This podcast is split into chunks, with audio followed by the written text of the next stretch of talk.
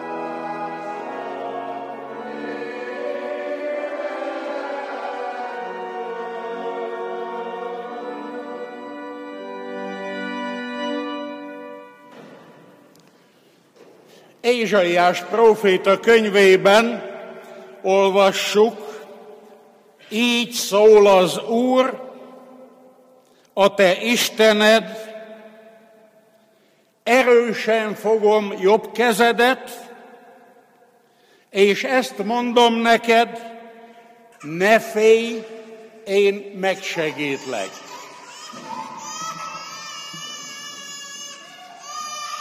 Azt hiszem, szokatlan neki ez a hangerő, mert én csak becézgetni szoktam, meg kedveskedni neki.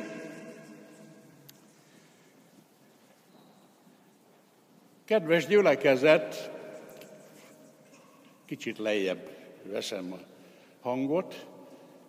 Kedves gyülekezet, örömmel mutatom be Orbán Bianca és Mikola Andor Bence szülőket, akik elhozták hozzánk Sára nevű kislányukat, hogy megerősítsék gyermekük Istenhez és a kereszténység egész közösségéhez tartozik.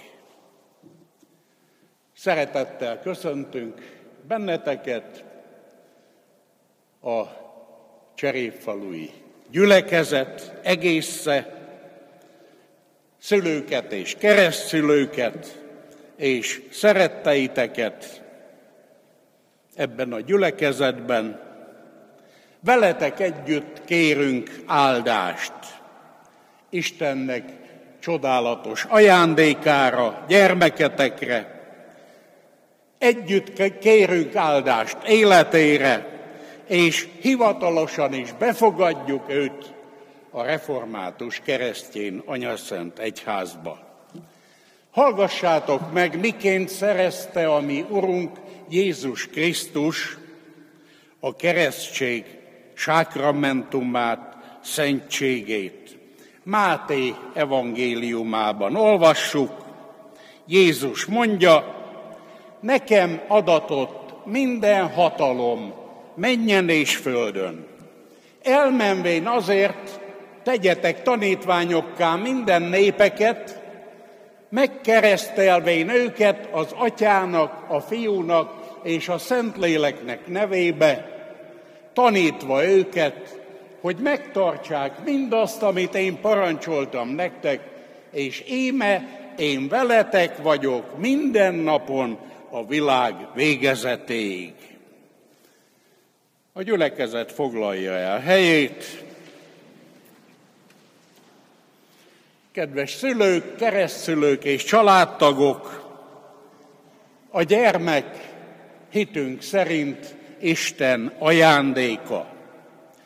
Ez azt jelenti, hogy a gondoskodó szülők, keresztszülők és családtagok mellett és fölött van egy garantált háttér és erő, valami emberfeletti hatalom, és annak védelme alatt áll ez a gyermek. Nem csak, hogy védelme alatt áll, hanem minden ígéret, ami az emberre vonatkozik, és az Istentől származik, mindenben ő részes,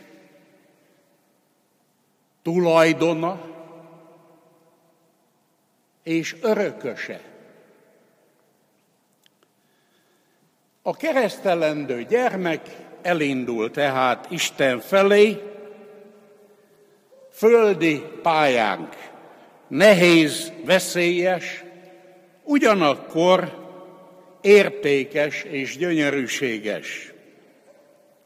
A keresztvíz arra emlékeztet, hogy mint ahogy a víz elmossa az előtte álló akadályokat, ugyanígy mossa el Jézus Krisztus áldozata, az ő vére, az ember bűnét, és teszi alkalmassá Isten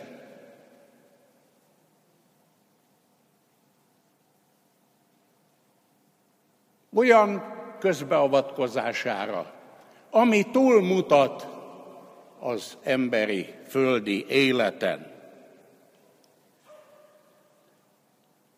Ezért Isten akaratába kell, hogy belesimuljanak a mi gondolataink, bár sokszor kétségekkel kell élnünk,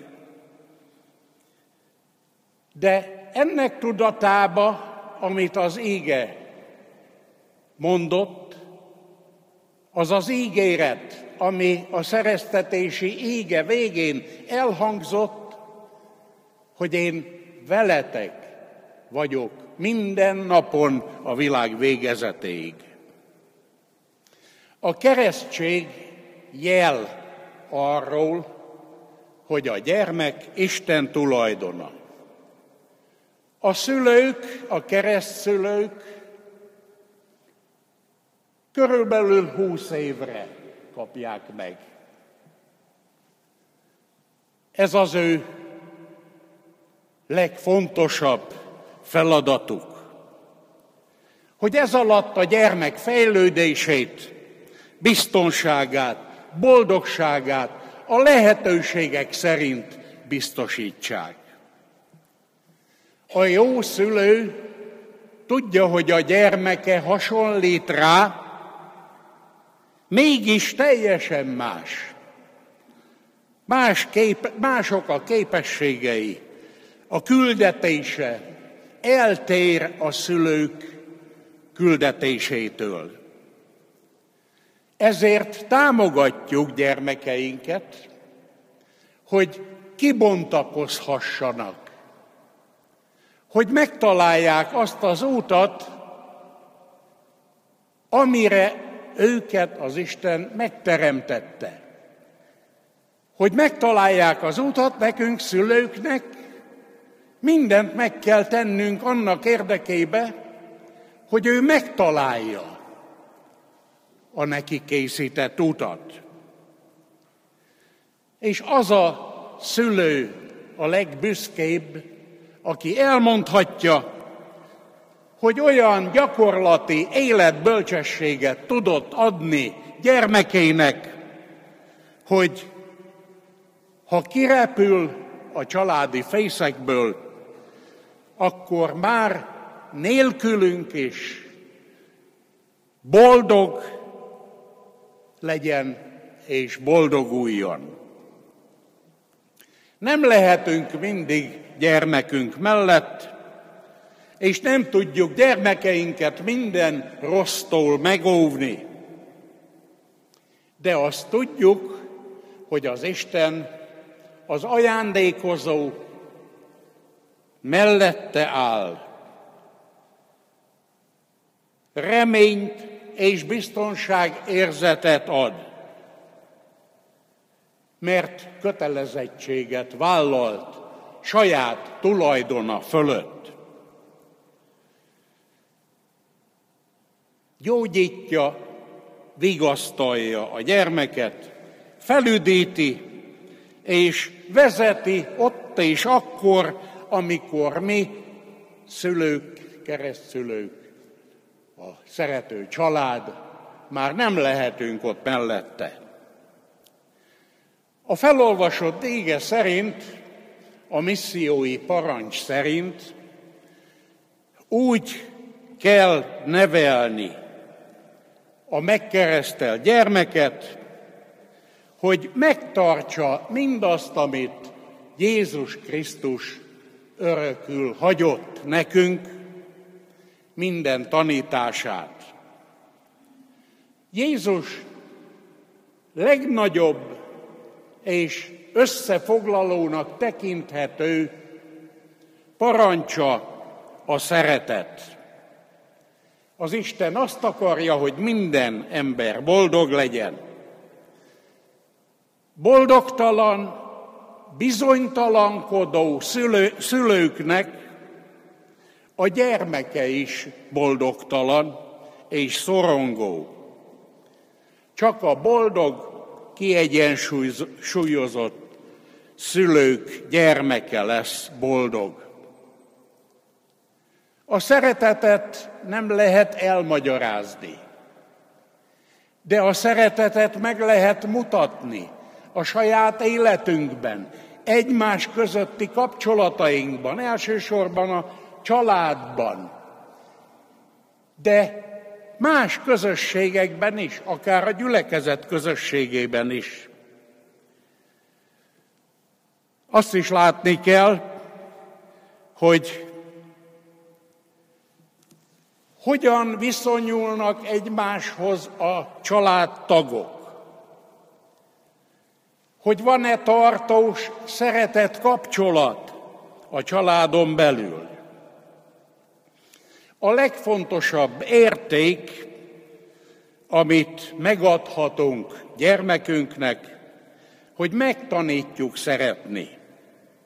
Megtanítjuk szeretni életvitelünkkel, életpéldánkkal, hiszen egyértelmű dolog, hogy a gyerek azokat utánozza, akik legközelebb és legtöbbször, legtöbb ideig vannak vele.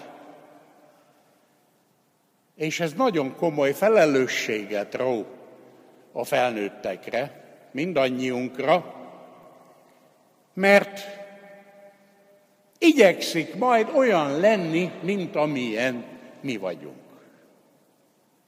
És ez jó irányba is igaz, és rossz irányba is igaz lehet. Hogy látja-e azt, hogy társakként állunk egymás mellett? Szülők, keresztszülők, a család összessége. És mindannyian fejlődünk, formáljuk egymást, és hisszük, hogy közös életünk ezáltal egyre szebb lesz. Csak így lehet a közös legjobbat keresni, minden problémára olyan megoldást találni együtt, ami mindannyiunk számára a boldogságot hozza el, ha pedig, mert előfordul, és ezzel is szembe kell nézni, elkerülhetetlen valami rossz próbatétel az életünkben, akkor az együttlétben a legkevesebb szenvedést okozza. Mert a legnagyobb kincs, amit Isten teremtő és gondoskodó társaként ezen a földön létrehozhatunk, az a család tartós boldogsága. Az ilyen családban felnőtt gyerekek lesznek boldog, talpra esett és alkotóképes felnőttek, akik megtalálják magukat egy szédítő sebességgel változó világban. Legyen ez így Sárával is. Amen. Fennállva mondjuk el az apostoli hitvallást. Hiszek egy Istenben, mindenható atyában, mennek és földnek teremtőjében, és a Jézus Krisztusban, egyszülött fiában, mi Urunkban, ki fogantaték Szentlélektől, születék Szűz Máriától, szenvede Poncius Pilátus alatt, megfeszítették, meghala és eltemetteték. Szálla alá poklokra, harmadnapon halottaiból feltámada, felméne mennyekbe, ül a mindenható Atya Istennek jobbján, onnan lészen eljövendő, ítélni eleveneket és holtakat. Hiszek Szentlélekben, hiszek egy egyetemes keresztény nagyaszent egyházat, hiszem a szentek egyességét, a bűnök bocsánatát és a test feltámadását és az örök életet. Amen. Kedves szülők és keresztszülők, válaszoljatok két kérdésemre, hogy gyermeketek a keresztség által az Atya, a Fiú és a Szentlélek Isten szövetségébe, és a református keresztjén Anyaszent Egyház közösségébe tartozzon. Tehát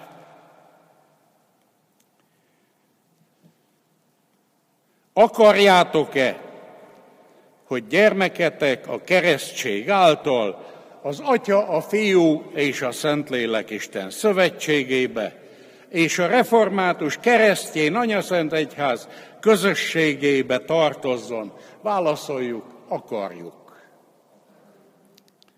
Ígéritek-e, fogadjátok-e, hogy gyermeketeket keresztjén szellemben nevelitek és neveltetitek, hogy minél teljesebb életet élhessen, boldogságát és életének értelmét megtalálhassa, és hitéről a konfirmáció alkalmával vallást tehessen. Választoljuk, ígérjük és fogadjuk. Isten áldja meg döntéseket teket és életeteket. Végezetül Istennek népe, református keresztény gyülekezet, ígéritek-e, hogy ezt a gyermeket szeretetben és imádságban hordozzátok, és családja a neki megfelelő módon hitben nevelhesse. Mondjuk, ígérjük és fogadjuk. Mindenható Istenünk, köszönjük, hogy Jézus Krisztusban Te vagy az út, az igazság és az élet, a tökéletes harmónia. Hálát adunk ezért a kislányért, adj erőt szüleinek és szeretteinek, hogy biztonságot, bölcsességet és szabadságot nyújtsanak neki, hogy megtalálhassa az ótat önmagához, embertársaihoz és hozzád. Áld meg ezt a gyermeket, és mindenkit, aki szereti és segíti őt ebben, hogy fülével meghallja nevének csengéseit, a szeretet és gyöngétség szavait, és Istenének üdvözítő ígéit, hogy szemével meglássa szülei biztató mosolyát, a világ szépségét és a boldogságot. Ad, hogy keze tudjon simogatni, alkotni és imára kulcsolódni.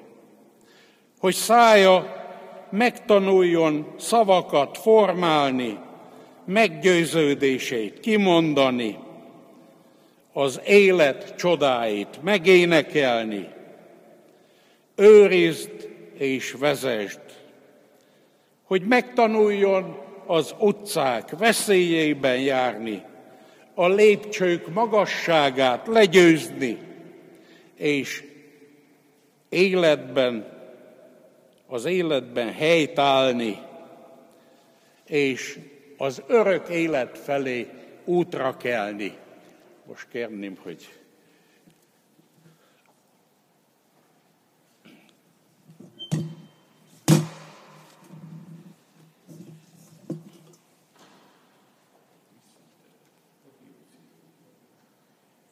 Sára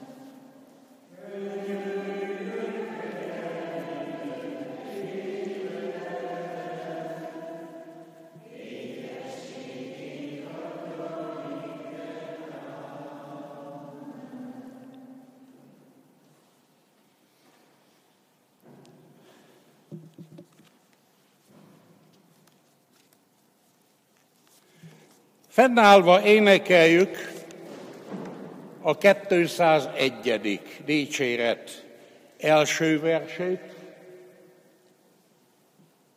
Urunk Jézus, fordulj hozzánk, szent lelkedet ma töltsd kiránk.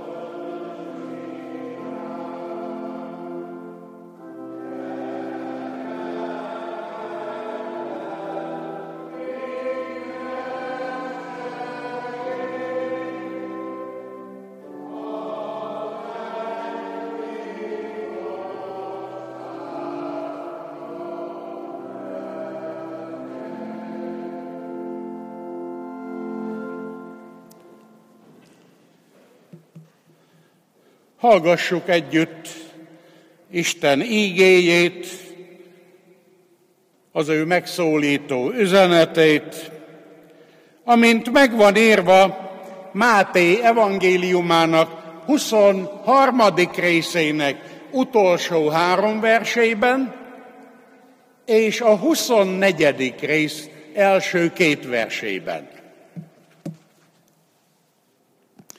Jeruzsálem, Jeruzsálem, aki megölöd a profétákat, és megkövezed azokat, akik hozzád küldettek, hányszor akartam összegyűjteni fiaidat, ahogyan a tyúk szárnya alá gyűjti csibéit, de ti nem akartátok.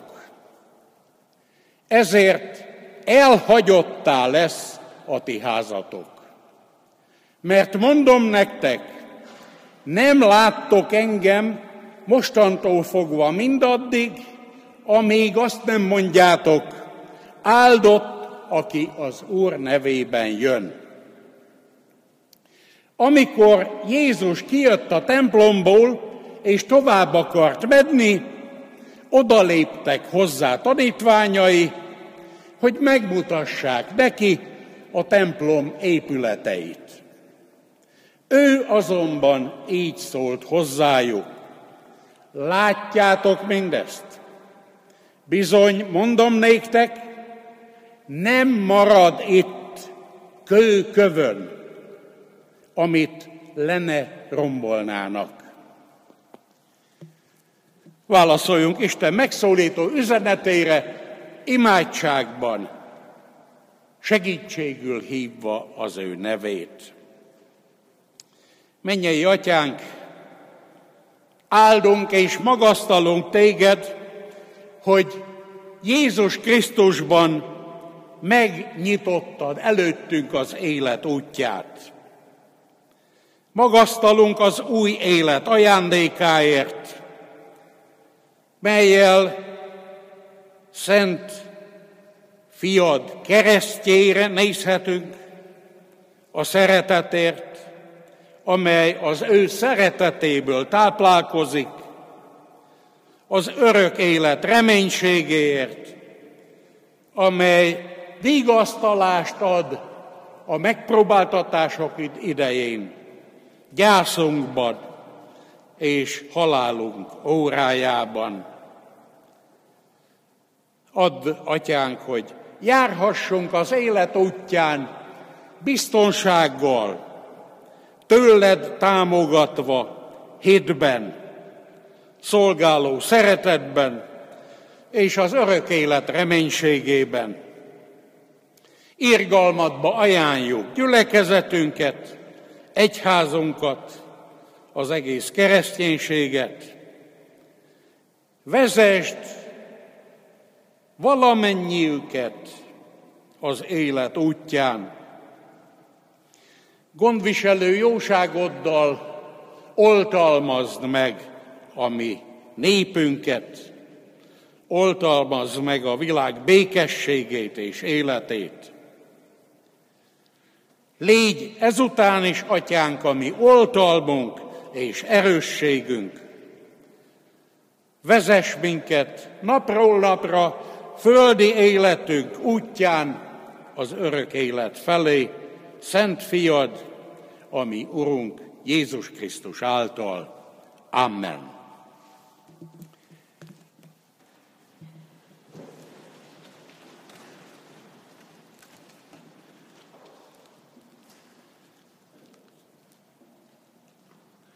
Nagy énekként a 105.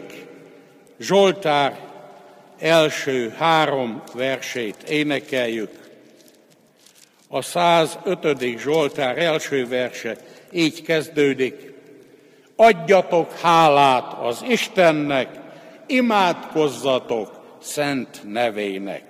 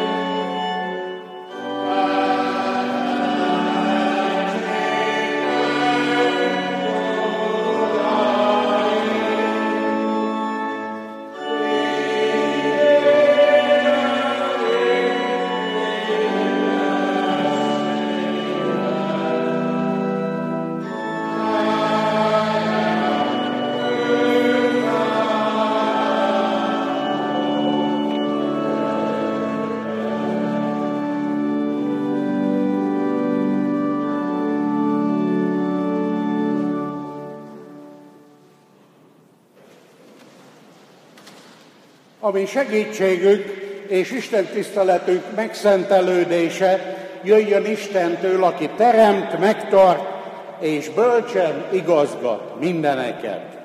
Amen. Keresztény gyülekezet, hallgassuk Istennek ígéjét, üdvösséges elmélkedésünk alapígéjét, amint megvan írva a már előbb felolvasott íge szakasz folytatásában, Máté evangéliumának 24. részében a harmadik verstől a 15. versekig tartó ige szakaszban. A felolvasandó hosszabb ige szakaszt a gyülekezet leülve hallgassa.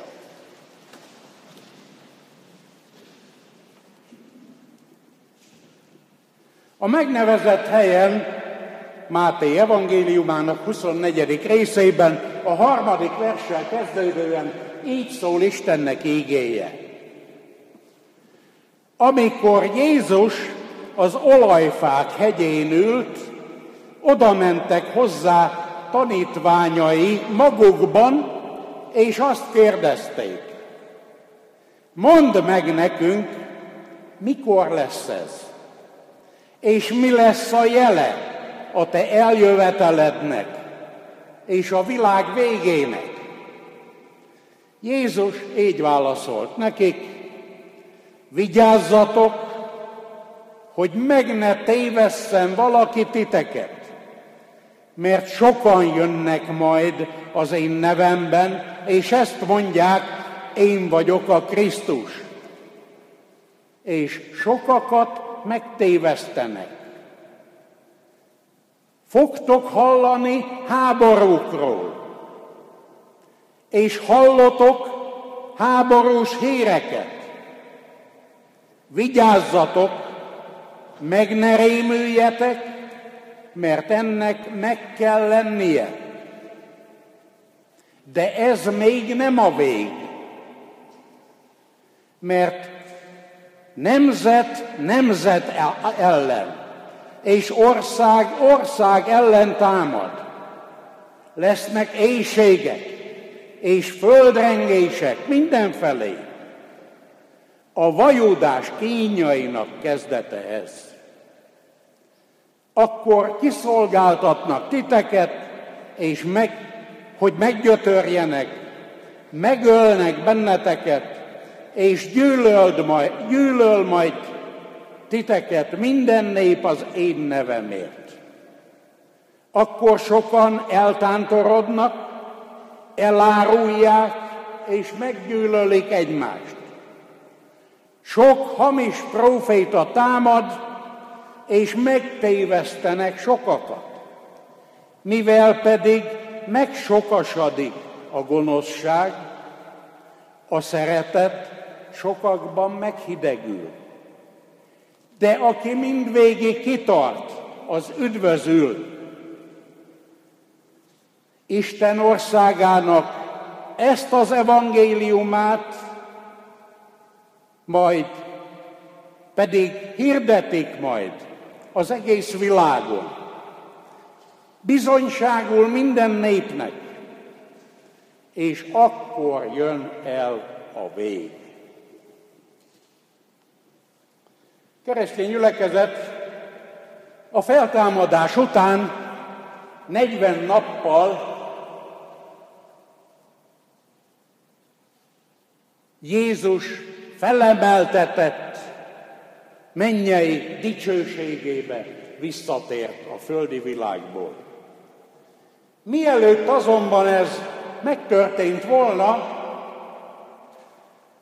figyelmeztetni, készíteni akarta a tanítványait, hogy mire készüljenek, mi fog következni ezután.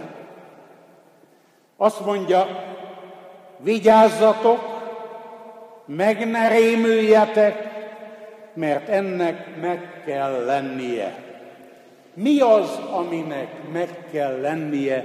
Mi vár a földön küzdő, harcoló kereszténységre?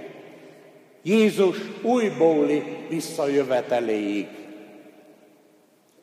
Nagy kérdése a hívő embereknek, hogy hogyan szeret minket az Isten, hogyan válaszol imádságainkra, különösen akkor merülnek fel ezek a kérdések, amikor valami nyomorúságos helyzetbe kerülünk, vagy mi, vagy környezetünkből valaki. Sokszor értetlenül állunk, és kérdezzük, hogyan lehet az, hogy az Isten, aki a szeretet, hogyan engedheti meg, hogy tragédiák történjenek, szörnyűségek a mi életünkben.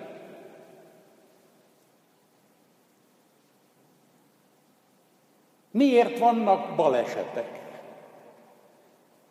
Nem várt orvosi diagnózisok, hirtelen halálesetek, derékba tört életek, elárvult gyermekek. És miért van, miért engedi az Isten, hogy olyan nagy különbség legyen a szegények és a dúsgazdagok között? Amikről a bibliai történetben olvasunk, amikről Jézus beszél az övének, azok egyáltalán nem felhőtlen dolgok. A felolvasott íge szakasznak a címe is ez, a nagy megpróbáltatás ideje. Háborúkról, üldözésekről, természeti katasztrófákról szól az ége. Isten ígéje mindig aktuális, meglepően időszerű. Mintha csak nem 2000 évvel ezelőtt lett volna leírva és hangzott volna el, hanem mintha napjaink történéseire tekintenénk. Amik napjainkban történnek a világban, ezt támasztja alá. Sokan mondják, hogy megérett a világ a pusztulásra. A második világháború után sokan remélték, hogy tanult az emberiség. Abból, hogy mennyi ember pusztult el, nem csak katonák, hanem polgári lakosság. Mennyi érték ment tönkre veszendőbe. És remélhették az emberek, hogy ilyen már nem fog előfordulni. Ez már elég tanulság volt emberek millióinak a halála, megrokkanása. Szomorúan kell megállapítanunk, hogy a második világháború vége óta Egyetlen nap sem telt el, anélkül, hogy ne dörögtek volna valahol a fegyverek. Egy nap se volt ilyen. Mind a mai napig, amit békességben tölthettek volna az emberek. Hála az Istennek, hogy mi elmondhatjuk, hogy az elmúlt 70 év a mi számunkra legalábbis, Európa számára viszonylagos békességben telt el. Aztán Jézus földrengésekről is beszél. Megdöbbentő, hogy a törökországi földrengésnek, ami nemrég történt, több mint 50 ezer áldozata volt. Jézus a templomról is beszél, amit nagy munkával évekig építettek.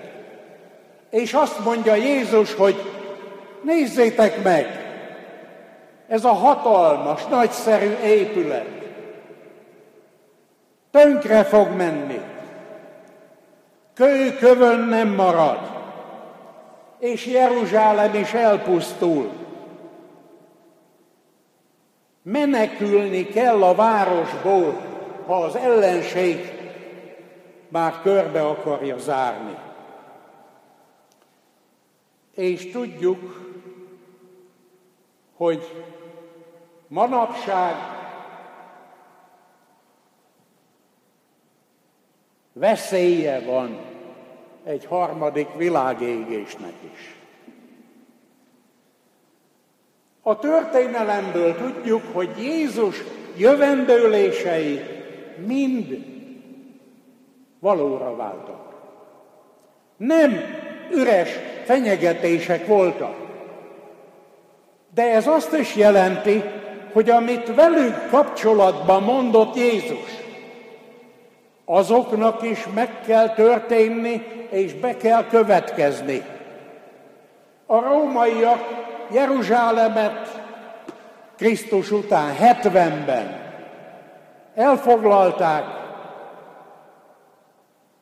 a lakosságát leigázták, a templomot felgyújtották, és valóban kőkövön nem maradt a városban. Ahogyan akkor beteljesedtek az Úr szavai, ma is éppen úgy igazak, és beteljesednek, amikor rólunk, a mi életünkről van szó. Mert a nagy megpróbáltatás ideje nem ért véget azzal, hogy Jeruzsálemet elfoglalták, és a templomot felgyújtották, és elpusztult. A, a nagy megpróbáltatás ma is tart. Van, aki nem látja, vagy nem törődik vele, de aki Jézus Krisztus követője, az ő gyermeke, az látja és érzi, hogy a világ ítélet alatt van. Saját magát ítéli el, amikor nem fogadja el Isten szeretetét, Jézus Krisztust. Jeruzsálem pusztulása az, amiről mi tudunk, és Jézus ítéletet hordozó szavai úgy valósultak meg, ahogy azt ő megjövendölte. Ezért ez az íge arra figyelmezteti a ma élő keresztény világot is, hogy komolyan kell venni Jézus Krisztus bűnbánatra hívó szavait, hogy meg tudjunk állni a hitben, és tudjunk hátat fordítani mindannak, ami ellentétes az Isten akaratával, és ragaszkodjunk ahhoz, ami jó, ami helyes, hogy mi magunk egyénileg is, és közösségben is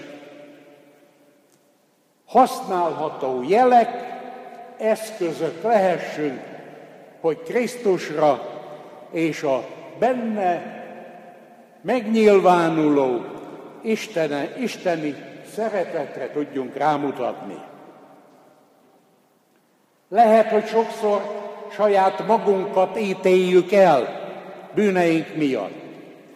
De Isten mégis arra biztat, abban akar megerősíteni bennünket, hogy ő bármikor kész megbocsátani, megkegyelmezni, átformálni, mert szeret minket. Vajon akkor miért vannak a megpróbáltatások? Először is azért, hogy az Isten hatalma mindenki számára világosan, érthetően, nyilvánvaló legyen. Amikor valahol betegség, tragédia, vagy bármiféle rossz történik, akkor mindenki az Istenre hivatkozik. A hívő ember bajba jutva Istenhez kiált segítségért. A hitetlen pedig kétségbe esésében vagy Istenhez fordul, vagy pedig éppen az ellenkezője történik, perel az Istennel, vagy éppen káromkodik. Egy biztos, az emberek többsége a nagy megpróbáltatások közepette, a szenvedések között így vagy úgy, de Istennel hozza kapcsolatba az eseményeket. Ilyenkor még a hitetlen is afelé hajlik, mondhatnánk, hogy talán elhiszi, hogy ez nem emberműve, nem a sors kiszámíthatatlansága, hanem az Isten cselekedete, az Isten ítélete. Mondják viccesen, hogy dugó-húzóba került repülőgépen nincsenek ateisták. Az alatt a néhány perc alatt, ami még az életükből van, megtanulnak fohászkodni, megtanulnak imádkozni.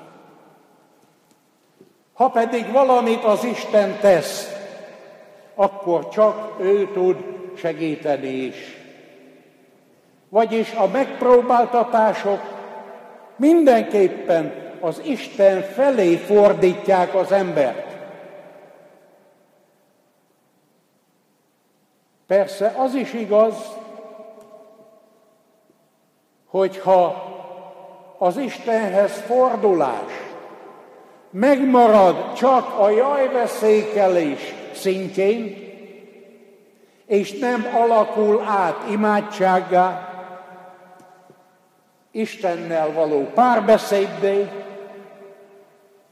ha nem hagyjuk, hogy a nehéz helyzetekben megszólaljon, válaszoljon, vagy cselekedjen, akkor nem tud segíteni. Amikor fáj a szív és a lélek, akkor nagyon fontos, hogy engedni kell érvényesülni az élet vigasztaló, bátorító, bűnbocsátó, megváltó ígéjének. A másik dolog, ami miatt megpróbáltatások lehetnek, az, hogy Isten figyelmeztessen, incsen valamire, amit máskülönben nem vennénk komolyan. Olyan ez, mint a fájdalom. Testünk fájdalomban szenvedve nem természetes állapotban van. A fájdalom is figyelmeztetés, hogy menj már el az orvoshoz, vizsgáltasd már meg magad. Tehát nekünk szükségünk van arra, hogy a test jelezze, hogy valami nincs rendben. Hát ugyanígy intő jel, hogy komolyan vegyük Jézus szavait. A megpróbáltatásokkal Isten hívja a hitetlen, és figyelmezteti a hívő embert is, ha elszakadt tőle. Ámós próféta könyveiben olvassuk ezt, csak veletek léptem közösségre, vagyis szövetségre. És így folytatja Isten. Ezért kérem számon rajtatok minden bűnötöket. Isten gyermeke semmit nem csinálhat következmények nélkül, mert Isten rögtön figyelmezteti.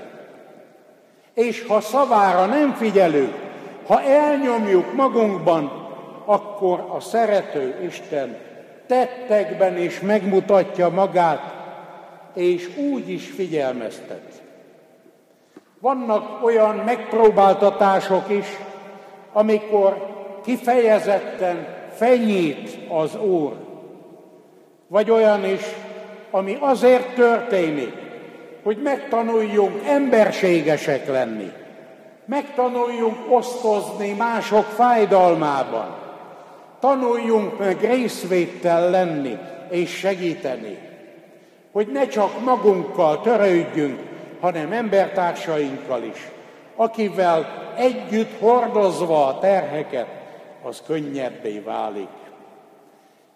Végül vannak olyan megpróbáltatások is, amiket Krisztusért kell vállalni. Mert ha Krisztus elutasítja a világ, egy közösség, akkor azt is elutasítják, akiben él a Krisztus. Ilyenkor fordul elő, hogy kicsúfolják, lenézik, fölényesen átnéznek a hívő embernek. Hite miatt, hogy amit talán mi magunk is legtöbbször megtapasztaltunk, hogy mások hitünkkel visszaélnek, Krisztusi lelkületünkkel, jó szándékunkkal, segítő készségünkkel és alázatunkkal. Ilyenkor Krisztusért vállaljuk a megpróbáltatásokat és szenvedéseket.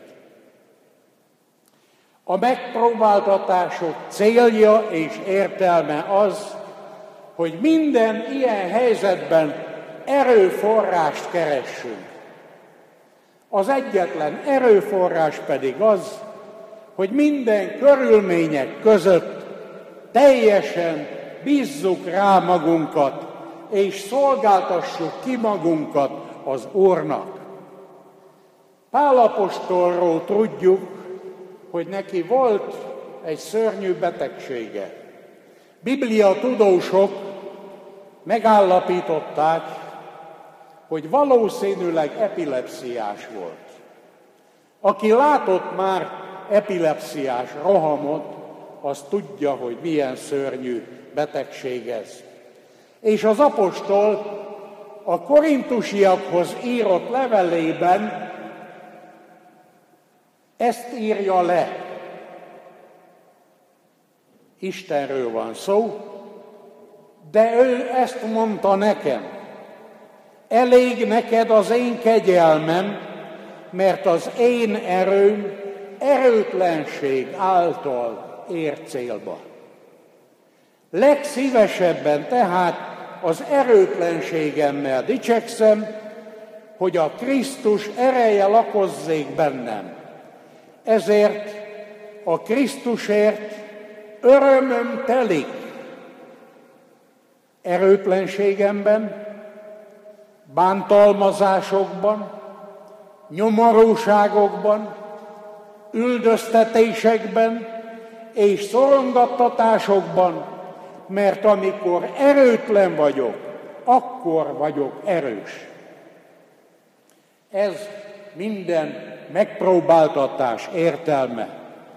Az Úrra nézni és tőle várni mindent. Ezzel tudjuk őt leginkább dicsőíteni. Ez ad erőt és hitet és reménységet. És így válhat minden bizonyságtétellé. Ha mindvégig álhatatosan kitartunk, megmaradunk Isten mellett, akkor megnyerjük lelkünket és üdvözülünk akkor tőle kapunk kitartást, tudunk mindenben az ő dicsőségére élni. Adja meg nekünk az Isten, hogy értsük és lássuk meg a nehézségek között is az ő kegyelmes szeretetét, hogy lehessen életünk ő benne, kereszthalála és feltámadása által, és legyen számunkra minden megpróbáltatás, megerősítés, amely nem elvesz, hanem ad, nem kifoszt, hanem felépít, és nem átok, hanem áldás. Így erősödjünk meg a Jézus Krisztusban. Amen.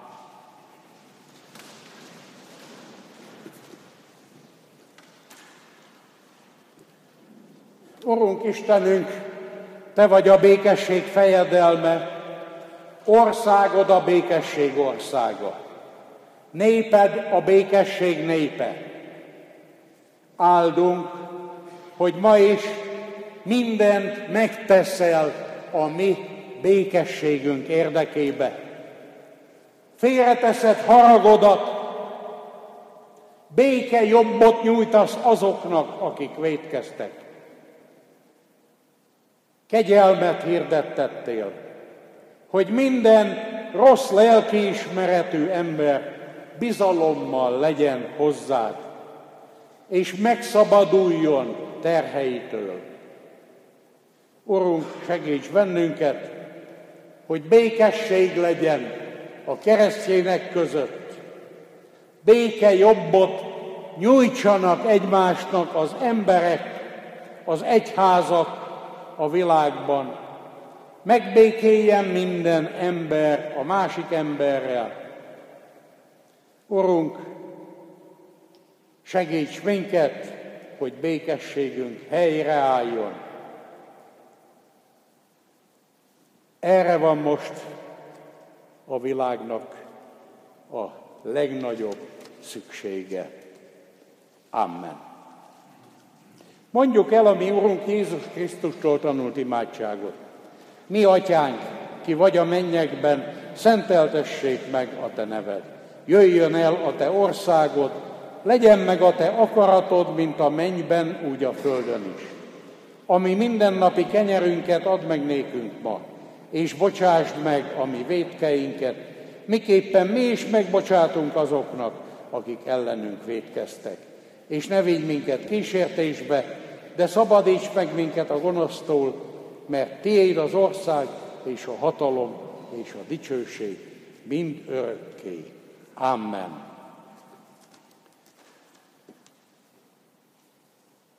Hirdetést olvasok, elhunyt Mizser András Csaba, 58 évesen. Temetése június 27-én, kedden, 16 óra 30-kor kezdődik. Isten adjon vigasztalást szeretteinek, hogy 58 évesen ilyen korán el kellett távozni ebből a világból. Hirdetem a gyülekezetnek az adakozás kötelezettségét, tudva azt, hogy a jókedvű adakozó szereti az Isten. Végezetül az atyának kegyelme, a fiúnak szeretete, a Szentléleknek közössége legyen és maradjon minnyájan mi velünk. Amen. Foglalja el helyét a gyülekezet, végén innen le jövök. A 289. ének mind a hat versét énekeljük.